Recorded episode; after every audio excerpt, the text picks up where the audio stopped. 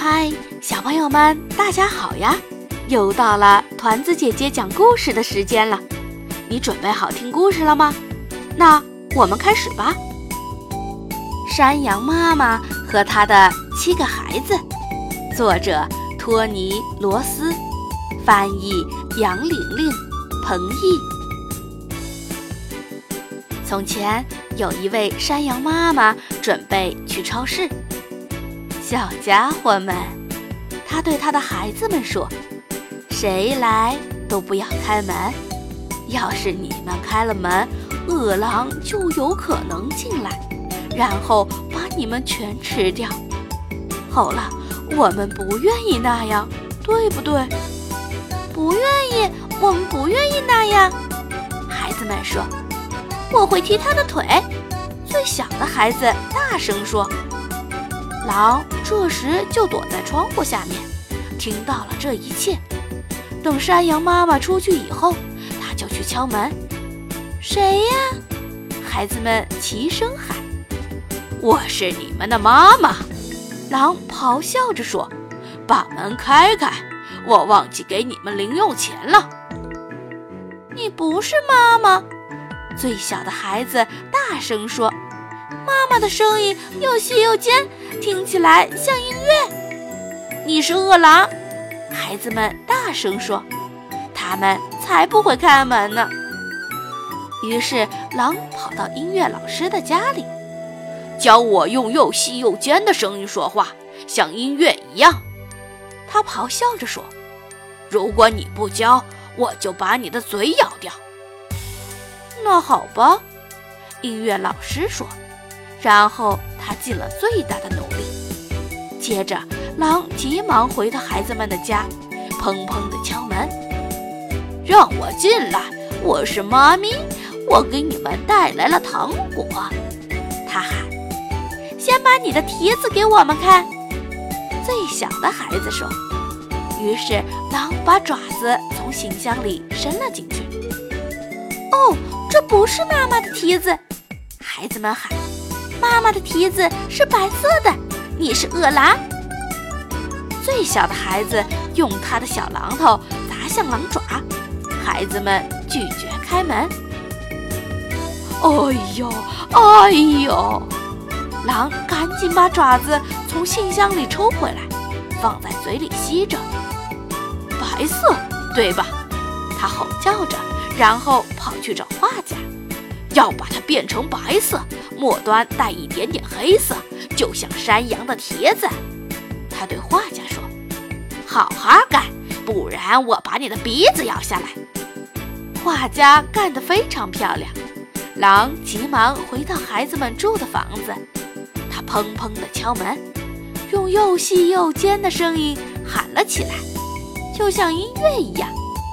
让我进来，宝贝儿！我从超市给你们买了好几本漫画。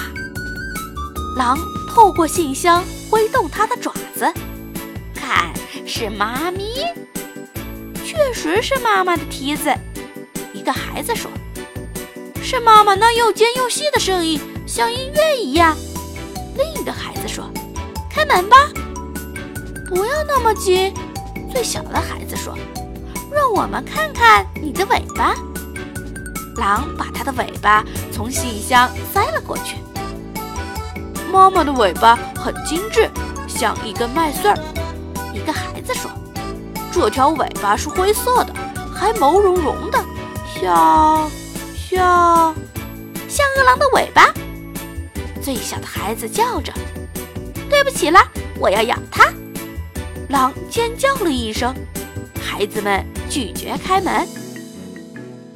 这么说，妈妈的尾巴很精致，像一根麦穗，对吧？狼咕哝着，急忙跑去见牙医。我通常不切除尾巴，牙医说。如果你不把这个尾巴切除，我就把你的尾巴咬掉。狼说。那我就为你破例子，牙医说。毕竟。我有专业设备，不会痛的。狼在原来尾巴的地方粘上了一根麦穗儿，再次砰砰地敲起孩子们家的大门，让我进来。他用又细又尖的声音喊，像音乐一样，还挥了挥涂成蹄子一样的爪子。我是妈咪，我买了冰激凌。他转过身去，摆了摆他的新尾巴。那是妈妈的声音，又细又尖，像音乐一样。一个孩子说：“那是妈妈的蹄子，白色带黑尖儿。”另一个孩子说：“那是妈妈的尾巴，很精致，像一根麦穗儿。”第三个孩子说：“是是妈妈。”他们全都高兴地大叫起来，猛地打开了门。所有的孩子，除了最小的那个，他不太有把握，于是跳进煤桶里藏了起来。狼跳进来，把六个小孩全都吞了下去。哦，我以为有七个，狼不满地说：“七个应该更可口，不过六个也行。”他说着，松开裤带，给自己倒了一杯山羊妈妈最好的啤酒。狼拿着啤酒走进后花园，在一把柳条椅上坐下来。然后脸上挂着可怕的笑容，在阳光下打起了瞌睡。山羊妈妈回到家的时候，拿着七包糖果、七本漫画和七个冰淇淋。最小的孩子从煤桶里跳出来，把发生的一切都告诉了妈妈。他还在这里，妈妈。最小的孩子咩咩叫着说：“他在花园，他坐在你的椅子里。”什么？山羊妈妈大吼一声，扔下所有的包，坐我的椅子，还吃了我的孩子，让我来对付他！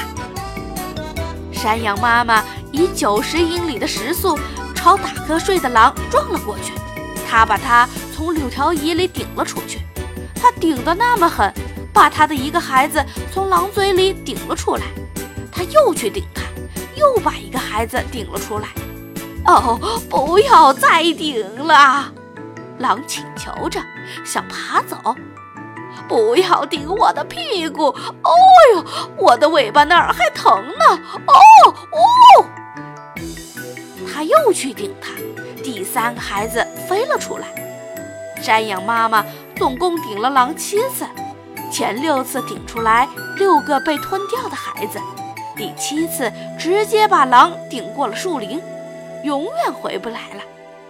然后他把孩子们叫到身边，擦干他们的眼泪，在每个孩子的鼻子上亲了一大口，却在耳朵上打了一巴掌，因为他们给一只狼开了门。嘿，这个故事是不是很熟悉呀？对了，这个故事就是根据小红帽改编的。新版的小红帽好听吗？